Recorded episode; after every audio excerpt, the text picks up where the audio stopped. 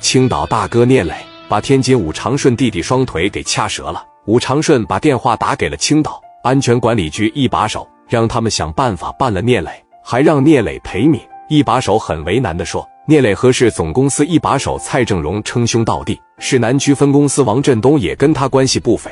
山东青岛一把李海女儿李心寒贴着道追他，这层关系找到省也没用。侯省长的儿子小侯少爷与他近日私交甚好。”武长顺琢磨要把聂磊调来天津。聂磊为人小心，是不会随便去外地的。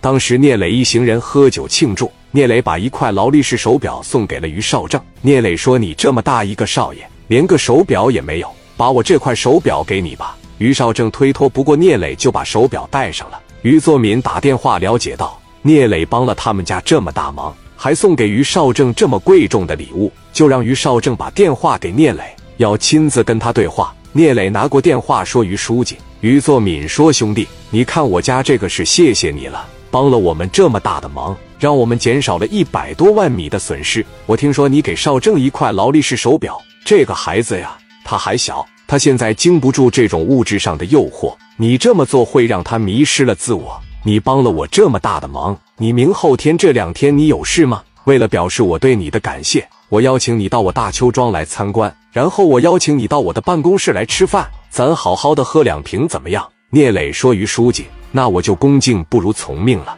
武长顺正愁让聂磊来天津不容易，聂磊一行人就开着奥迪一百去了天津。到了大邱庄，于作敏亲自接待，于少正给于作敏介绍聂磊。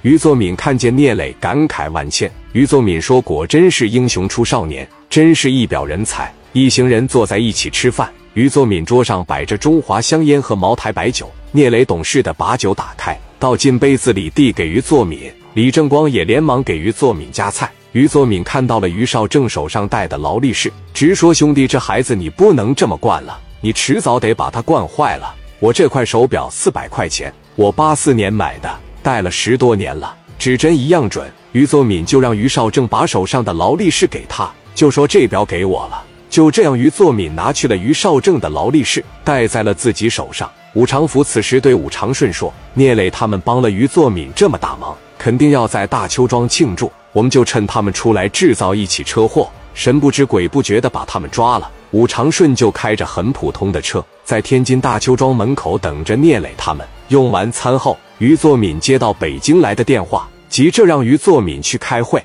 于作敏跟聂磊解释后，让聂磊他们自行方便。于少正将聂磊一直送到大邱庄门口。聂磊说：“以后上青岛来玩。”于少正说：“有时间一定。”寒暄中却不知道一双眼睛在死死盯着他们。